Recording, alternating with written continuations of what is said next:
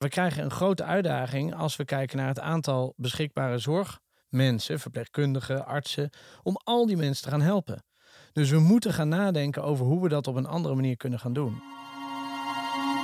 Veel uitval, geen vakanties en non-stop extra lange diensten. De werkdruk in de ziekenhuizen is hoog. Dit is Overdenken, een podcast van de Open Universiteit, waarin ik, Nienke de Jong, praat met hoogleraren en docenten over hun vakgebied. Over actuele kwesties en over de mens achter de wetenschapper. Dat Nederland de komende jaren 195.000 mensen tekort komt in de zorg. Iemand met een modaal inkomen straks 40% van het inkomen aan zorg uitgeeft, ja, dat is onhoudbaar. Wachtlijsten in de zorg die lopen nog steeds op. Daan Domen is hoogleraar digitale transformaties in de zorg aan de Open Universiteit. Daarnaast is hij ondernemer, voornamelijk met zijn bedrijf Lucie, waarmee ze een app maken waarmee dokters hun patiënten op afstand in de gaten kunnen houden. Daan heeft, samen met compagnon Joris Jansen en samen met een aantal Special Forces operators, Green On geschreven. De 16 lessen voor succesvol leiderschap naar de geheimen van de Special Forces. De fragmenten die ik voorlees komen uit dit boek.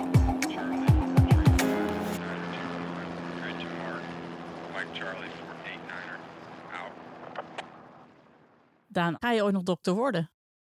Ja, dat is een goede vraag. Mijn moeder zegt van wel. Dus ik heb met haar uh, nog steeds een weddenschap. En zij zegt uh, dat ik dat ooit nog ga worden.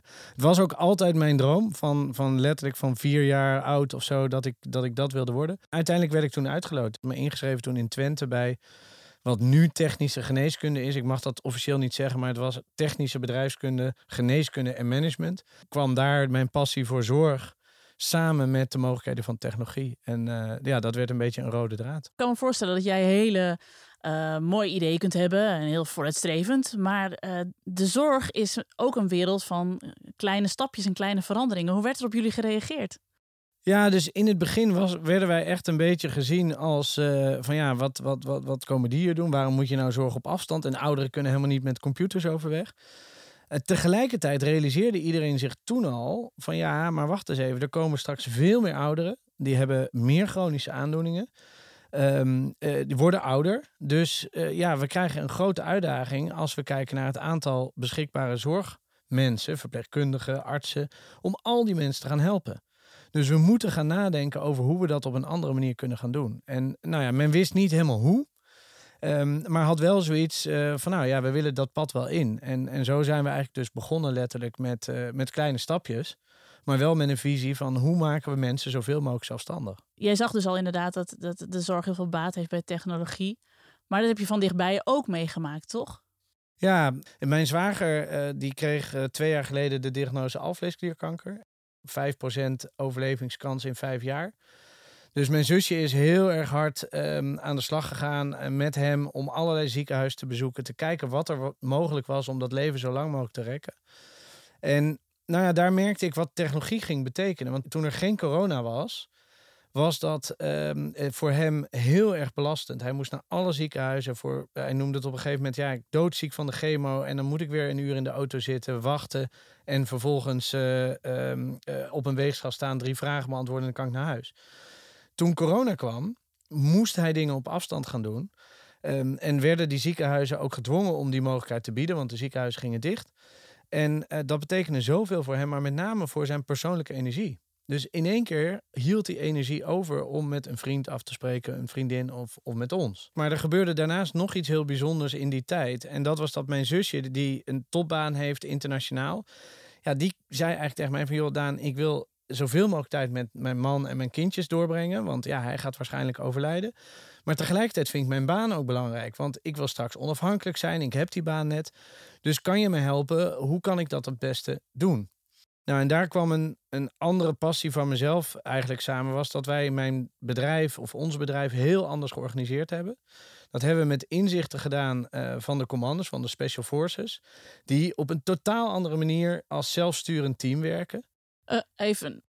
Even een nu ga terug. ik te snel. Nou, hoe kom jij bij de Special Forces terecht? Ja, dat is, dat is wel een grappig, een grappig verhaal. Ik was altijd privé heel erg gefascineerd. En dus ik las al die boeken van al die commando's. En ik vond dat fantastisch. Meer gewoon op het strand en in mijn vakantie. En ik was op een gegeven moment bij onze oppas op een uh, verjaardagsfeestje. En uh, haar man zat bij, uh, bij, de, bij het leger. En daar waren dus een aantal van die commando's. En die ontmoette ik. Jij ging erbij staan. Je denkt, Ik nou, ging erbij staan, een biertje gehaald. En, eh, nou ja, en toen ontstond dus een heel leuk gesprek. Zij waren net een bedrijfje begonnen om eh, hun ervaringen te gebruiken om anderen te coachen. Om teams eigenlijk te begeleiden. Ja, en ik was natuurlijk ondernemer die al wat ervaring had. Dus ik zei nou, A, wil ik jullie klant wel worden. Maar B, eh, ik wil ook jullie wel helpen hoe je nou als ondernemer dat moet doen. Nou ja, en daar kwam toen een hele mooie samenwerking uit. En toen ontdekten we dat hoe wij met ons bedrijf aan het werk waren en heel snel groeiden, dat dat heel erg leek op wat zij deden. En eh, ja, daar eh, zijn we mijn zusje toen mee gaan helpen. Dus die, die had die vraag gesteld. Dus wij zijn letterlijk haar gaan coachen om op een andere manier haar werk te organiseren in een giga internationaal bedrijf. En ja, wat het resultaat was, dat haar unit werd de best performing unit van Europa. Eh, de medewerkers waren blijer dan ooit. Ehm, en uiteindelijk had zij twee tot drie dagen extra ruimte om aan haar gezin te besteden. Dus ja, dat, dat was, toen dachten we van wauw, dit is best wel uniek. Dit is de sleutel. En hier moeten we meer mensen over gaan vertellen. Ja, Ja. Dus, eh, dus ja, dat, dat was de start van een heel andere quest nog. Van hoe gaat dat leiderschap eruit zien in de toekomst voor bedrijven. Maar ook in de zorg die zich dus heel erg moet gaan aanpassen.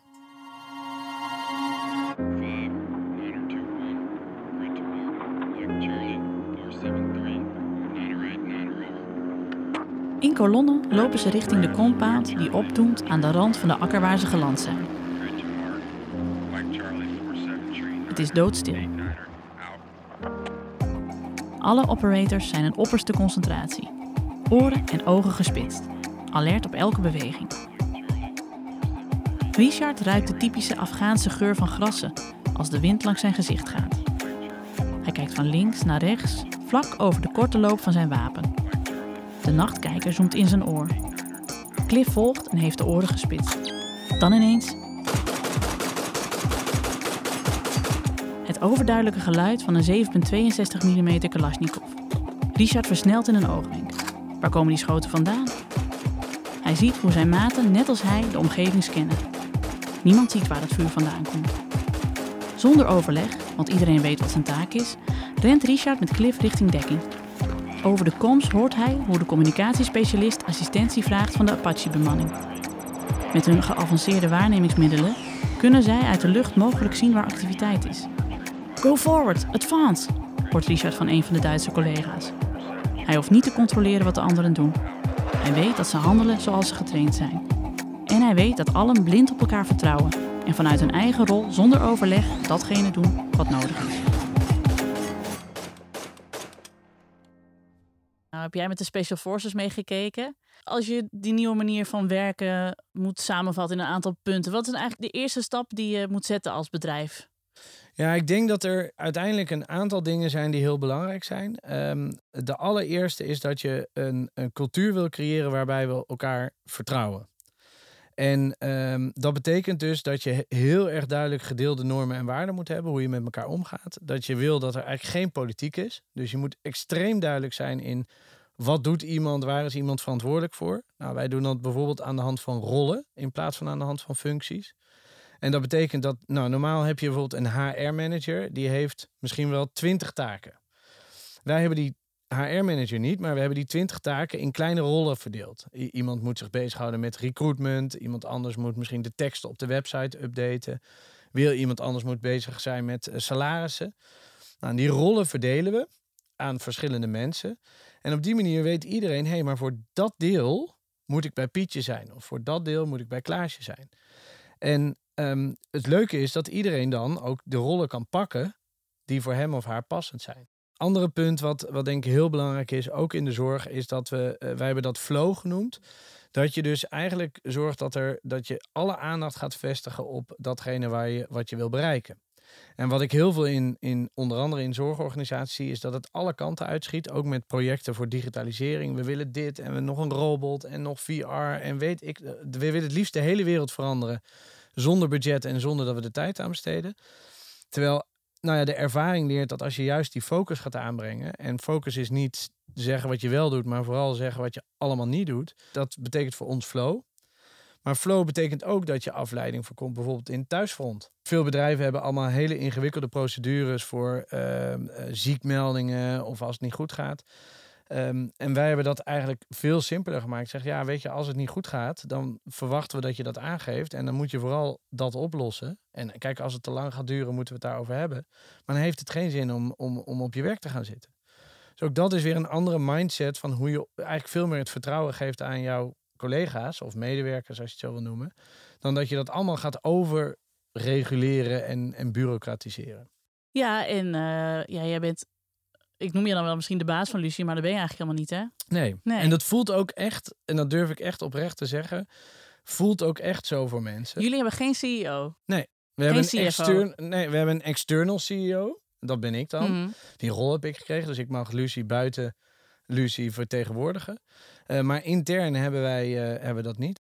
Maar dat werkt dus allemaal heel goed. Bij jullie het is dus een hele gewoon homogene groep mensen die allemaal hun eigen taak hebben. Uh, ik vertaal het weer even terug naar de zorg. Uh, dit lijkt me een transformatie die bijna niet te maken is. Een ziekenhuis lijkt me bij, bij uitstek een plek waar die vol zit met rangen en standen. Ja en nee. Dus, dus ja, dit, een ziekenhuis is een plek waar, waar heel veel uh, bureaucratie over management, ook veel politiek is. Maar er is ook een deel van het ziekenhuis wat eigenlijk al zo werkt. Ik durf 100% te zeggen dat als er een intensivist is die verantwoordelijk is voor patiënten op een, uh, op een intensive care. En uh, die is bezig met iets. En uh, de verpleegkundige met hartstikke veel ervaring, die, die trekt hem aan zijn jasje zegt: Je moet nu komen bij deze patiënt, want het gaat niet goed. Dan weet ik zeker dat hij daarnaar luistert. Mm -hmm. Dus als er leven of dood komt, of als er in een operatiekamer hetzelfde crisissituaties komen, ja, dan heb je wel heel duidelijke mensen die besluiten nemen op basis van hun functionaliteit en wat ze kunnen, of hun professionaliteit. Maar dan werken ze eigenlijk al heel erg zo samen. Dus ja, dus eigenlijk op de operatiekamer gaat het al eigenlijk al net zoals bij, uh, bij de commando's. Iedereen heeft een duidelijke taak, je vertrouwt elkaar, je weet wat je moet doen. Ja. Het is dus eigenlijk meer de laag daarboven of daaromheen. Uh, wat je zegt, HR, management, die lagen. Ja, en die zijn natuurlijk steeds verder uitgedijd.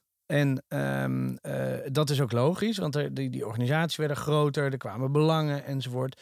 Um, en ik denk dat we daarin wellicht een heel stuk zijn doorgeslagen. En ik zeg niet dat we helemaal zonder management of, of staf of zoiets kunnen.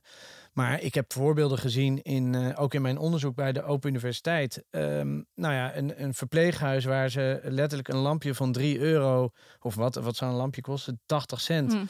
Uh, wat een verpleegkundige of een verzorgende zo even ergens in de winkel had kunnen halen en een peertje bij mevrouw Jansen erin had kunnen draaien. Dat dat via, via goedkeuring van de manager naar de facilitaire dienst, naar de zus en zo kunnen. En dat zo'n lampje in één keer 200 euro kost. Mm -hmm. Terwijl het nergens op slaat. En dan met dit soort voorbeelden, en die zijn er helaas heel veel. Ja, dan zijn we echt compleet doorgeslagen in, in, in de management bureaucratie. En uh, dat moeten we denk ik wel echt veranderen. Met zijn hemd volledig onder het zweet zit Richard aan het ontbijt. Het is vroeg, maar de zon voelt nu al aan als een hete vuurbal. De hitte in dit land is verschrikkelijk. Niets bijzonders. Maar vandaag voelt anders. Er hangt iets in de lucht. Ook de andere jongens zijn gespannen. Er is een vliegtuig neergestort in het grensgebied van Burkina Faso. Maak je klaar voor inzet. Verdere info onbekend. Meteen staat iedereen op, alsof er een knop omgaat in hun hoofd. Ziet hij op de gezichten van de jongens direct die gefocuste blik. Al wandelend naar de plek waar Richard zijn materiaal moet halen, gaat er van alles door zijn hoofd. Wat staat hun te wachten? Hoe lang gaat het duren? Wordt het gevaarlijk? Klaarmaken voor inzet kan van alles inhouden. Voor het team betekent het nu dat ze hun spullen pakken waarmee ze minimaal 24 uur zelfvoorzienend inzetbaar zijn. Mondjesmaat komt de informatie over de radio binnen. De crashsite is nog niet gelokaliseerd, dus ze werken met een aanname van de vermoedelijke locatie. Ook is de informatie onduidelijk, soms zelfs tegenstrijdig, en diverse informatiestromen beweren wat anders.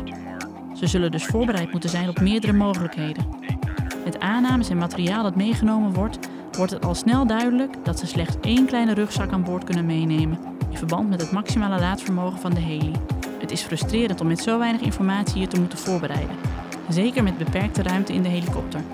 Het doet Richard denken aan een missie van enkele weken geleden, toen ze een groep locals met raketwerpers moesten uitschakelen, die continu hun kamp beschoten, maar ze hun plan steeds moesten aanpassen. En dat na meer dan vijf uur lopen door de woestijn.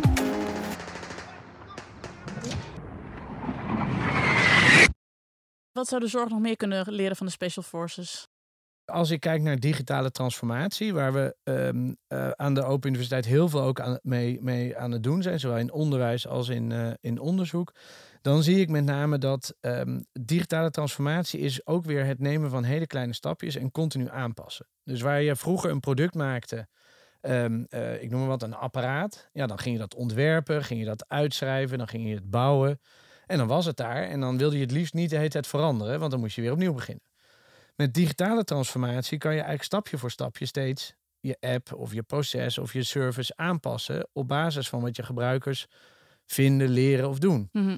Dus dat vereist een hele andere mindset, namelijk heel adaptief kunnen werken, je continu aan kunnen passen. En dat is iets wat commando's bij uitstek natuurlijk doen als ze achter de linies gedropt worden in een eh, gevaarlijk land en eh, niet precies weten wat ze gaan aantreffen. Nee, dus je moet flexibeler zijn en ook sneller terugkoppelen om te kijken, goh, waar staan we nu, wat kunnen we nog veranderen, wat kunnen we verbeteren. Ja, dus je wil eigenlijk niet meer een heel lang plan ehm, eh, maken, maar je wil eigenlijk stapje voor stapje eh, ehm, ja, eh, gaan ontwikkelen en al werkende de weg leren en je steeds verder aanpassen.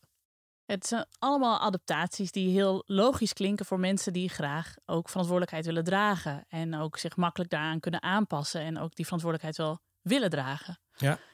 Ehm, in de zorg werken natuurlijk heel veel mensen. En dat zullen niet allemaal mensen zijn die zeggen: Oh ja, lekker, laat me maar zelf bepalen wat ik doe. Of laat me maar, eh, vertel me maar niet wat ik moet doen. Zeg maar. Nee.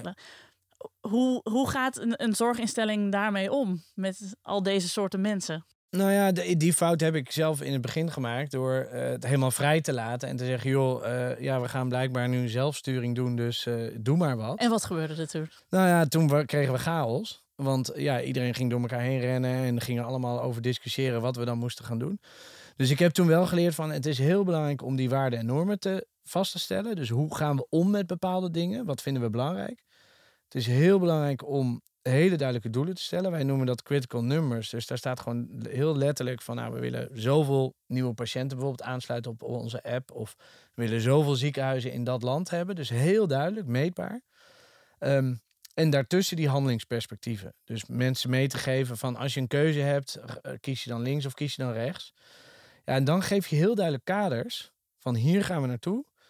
Dit is wat we belangrijk vinden, hoe we omgaan met dingen die we tegenkomen. Ehm, ja, en voor de rest, eh, ga aan de gang. Ja, En dat werkt ook in de zorg, ehm, ook in de banken, ook in andere sectoren, is mijn stellige overtuiging. Ehm, en meer op het vakgebied waar ik ook eh, mijn leerstoel op heb, digitale transformatie in de zorg, denk ik dat we een hele grote winst kunnen behalen door ook daar weer de lopende band eh, te veranderen door maatwerk. Dus nu zie je, de dokter zegt tegen jou, ehm, komt u over zes maanden maar terug voor controle. Eigenlijk slaat het nergens op. Want de ene patiënt wil je misschien over drie dagen zien, want het gaat niet goed. En de andere patiënt hoef je drie jaar niet te zien, want het gaat allemaal wel goed. En door die technologie te gebruiken, een app of ehm, een platform, kunnen mensen eigenlijk veel vaker data insturen. Kan je thuis eh, verzamelen, kan je heel eenvoudig insturen. Die data kunnen we met kunstmatige intelligentie verwerken. Daar kunnen we patronen uithalen en dan kunnen we precies zien, hey, is deze patiënt, heeft hij aandacht nodig of niet? En dan kunnen we precies op het juiste moment een zorgverlener waarschuwen. En dat maakt het mogelijk. We zien dat nu in de eerste projecten eh, die we ook evalueren. Eh 40 tot 50 procent reductie van tijd per, van een verpleegkundige die nodig is per patiënt. Ja, en die tijd kan je dus stoppen in of meer patiënten, want die krijgen we Mhm. simpelweg. Ofwel andere patiënten ja, persoonlijker begeleiden. Voor Richard en zijn buddy zit deze missie er bijna op. Het zweet staat hem in de nek, maar alles is feilloos verlopen. Vanuit de heli beginnen ze met de hot debrief, waarin ze onderling alle lessons learned highlighten. Naast dat dit voor hen zelf relevant is, wordt het ook vastgelegd zodat de anderen er ook van kunnen leren. Er komt nog een moment waarop alles met elkaar in een debrief besproken wordt. Maar door nu vast los van tijd en plaats te communiceren, gaat er geen tijd verloren. Als ze landen, moeten ze binnen korte tijd stand-by staan voor de volgende actie. Met volle vaart rijden ze terug richting de basis. Richard realiseert zich hoe fijn het is om met deze ploeg op pad te zijn, waarbij ze zelf hun plannen maken en allemaal uiterst getraind zijn, zodat ze weten hoe iedereen zal handelen. Hij denkt terug aan enkele dagen voor de uitvoering van deze operatie. Wat is hij blij dat ze weer alle what-if scenario's goed hadden doorsproken. De eenvoud van het proces had wederom zijn nut bewezen. Na elke missie hebben zij een super uitvoerige debrief waarin alles gezegd wordt tot, tot huilens en schreeuwens toe. Nou, en dan is het allemaal gezegd. We leren ervan en dan gaan we met z'n allen bier drinken of wat anders doen. Ja. En wij hebben dat binnen eh Lucie nu zelfs gecultiveerd. Ehm, en dat, dat doen we door de fuck up of the month. Dus Mhm. elke maand hebben wij letterlijk een prijs. Dus daar kan iedereen elkaar voor nomineren. Wie heeft de grootst mogelijke fout gemaakt en wat hebben we ervan geleerd? En ook dat is weer iets waardoor we durven fouten te maken en er durven open over te zijn. En dat draagt ook weer bij aan dat gevoel van vertrouwen enzovoort. Een heel belangrijke les is van, eh, van wat wij in ons bedrijf geleerd hebben. Ehm, probeer de dingen zo eenvoudig mogelijk te maken. En eh, dat klinkt overigens heel makkelijk, maar dat is heel moeilijk. Maar als dat geldt voor hoe bijvoorbeeld een app ontwikkeld wordt, als wij denken dat het simpel is, moet het echt nog tien keer simpeler. Eh, maar dat zit hem dus ook in processen. Ehm, dat zit hem ook in ehm, eh, protocollen, hoe je die gaat, eh, gaat werken. En we willen nu heel veel voorspelbaarheid creëren. En dat gaan we dan doen door alles helemaal uit te schrijven en te doen. Terwijl ik denk dat ehm, door dingen veel meer los te laten, maar wel het doel heel duidelijk te maken, dat we daarmee veel verder kunnen komen. Een concreet voorbeeld wat wij, eh, hoe wij bijvoorbeeld strategie bepalen. En dat is iets waar we in onze opleiding ook aandacht aan geven. Van hoe maak je nou als snel groeiend bedrijf of als zorgorganisatie met een digitaal zorgproduct, hoe, hoe bepaal je nou de strategie? Is niet door uit te gaan schrijven wat er de komende vijf jaar allemaal gaat gebeuren of moet gaan gebeuren, want dat weet je niet. Maar om veel meer handelingsperspectief te geven. Dan laat je de, uiteindelijk het hoe laat je heel erg bij de keuze bij de medewerker. Eh, hoe die dat doet bepaalt hij zelf. Maar het kiezen van welke richting je op gaat, dat, dat hebben we met elkaar eigenlijk vastgelegd. En dat kan je dus ook in de zorg doen. Wat, wat vind je nou belangrijker? Als jij je werk mag indelen, ja, waar, waar gaat het dan om? Wil je dat eh, mensen ehm, eh, eh, twee boterhammen per dag eten en dat allemaal vastleggen? Ehm, of wil je dat mensen zich lekker voelen en kunnen eten wat ze graag willen? Nou ja, dan ga je ander gedrag vertonen en daar kan je het met elkaar over hebben. Als je nou terugkijkt hè, op de, ook op de ziekte van je zwager, die je dus zoveel geleerd heeft. ehm, was dit eigenlijk het mooiste cadeau dat je aan hen heb- hebt kunnen geven? Ehm, ja, ik denk, eh, eh, ik denk dat het mooiste cadeau is, eh, wat ik, waar ik ook echt heel veel respect voor heb eh, als ik naar mijn zusje kijk, is dat we ehm, ons misschien weer een klein beetje meer realiseren van waar gaat het echt om. En ehm, ook bij een bedrijf en ook bij een zorginstelling hebben we natuurlijk jarenlang gekeken naar, als ik dan even bij mezelf kijk naar ons naar bedrijven, van ja, wat is nou een bedrijf? Dat is een, eh, een, een machine om geld te verdienen of om continuïteit te creëren of weet ik hoe we het noemen. Maar als je naar een bedrijf kijkt als een plek waar we met z'n allen heel veel tijd doorbrengen, dan kunnen we beter zorgen dat dat een hele leuke en fijne plek is. En dat is denk ik wat ik gezien heb bij mijn zusje, bij mijn zwager, waar het echt over gaat. En dan komt dat geld verdienen en, en structuren en processen echt, forget it, dat komt echt wel vanzelf als je op deze manier kan gaan kijken naar ja, wat een bedrijf eigenlijk is in het ecosysteem van ons leven. En inderdaad niet de plek waar je je geld verdient en daarbuiten haal je je zingeving nog of eh, Nee, tijd met je familie. het kan gewoon heel erg goed samengaan. Ehm, en, en datzelfde geldt voor zorgorganisaties. Ik bedoel, zorgorganisaties zijn ook in het stelsel wat wij hebben met verzekeraars, met eh, verdienmodellen enzovoort. En er zijn allemaal logische redenen voor. Maar tegelijkertijd zie je dat het fabrieken zijn geworden. Terwijl uiteindelijk, en dat was de reden waarom ik ooit dokter wilde worden. En waarom ik denk dat heel veel andere mensen die wel dokter of verpleegkundige zijn geworden, dat wilden.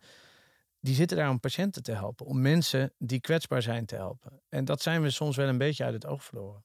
En dat dat een van de mooiste banen is. Ja. Ter- ja, Dat is fantastisch. En als jij dus manager bent in een zorgorganisatie, dan is dat een eer om in feite dit te mogen regelen. En ehm, eh, om, om, om het te faciliteren. Ja, en dat zijn we denk ik, nou ja, een beetje eh, kwijtgeraakt. En ik hoop, nou ja, ook met het onderzoek, maar ook met eh, de nieuwe opleiding gezondheidswetenschappen aan de Open Universiteit, dat we dat weer een beetje een plekje terug kunnen geven. Ik krijg echt zin in, Daad. ik krijg zin in nieuwe zorg. Ja, Nou, dat is mooi. Misschien laat ik me nog omscholen. Ja, Hey, hartstikke bedankt voor dit gesprek. dankjewel. Dit was Overdenken. Hopelijk heb je er iets van opgestoken. Bedankt voor het luisteren en graag tot de volgende.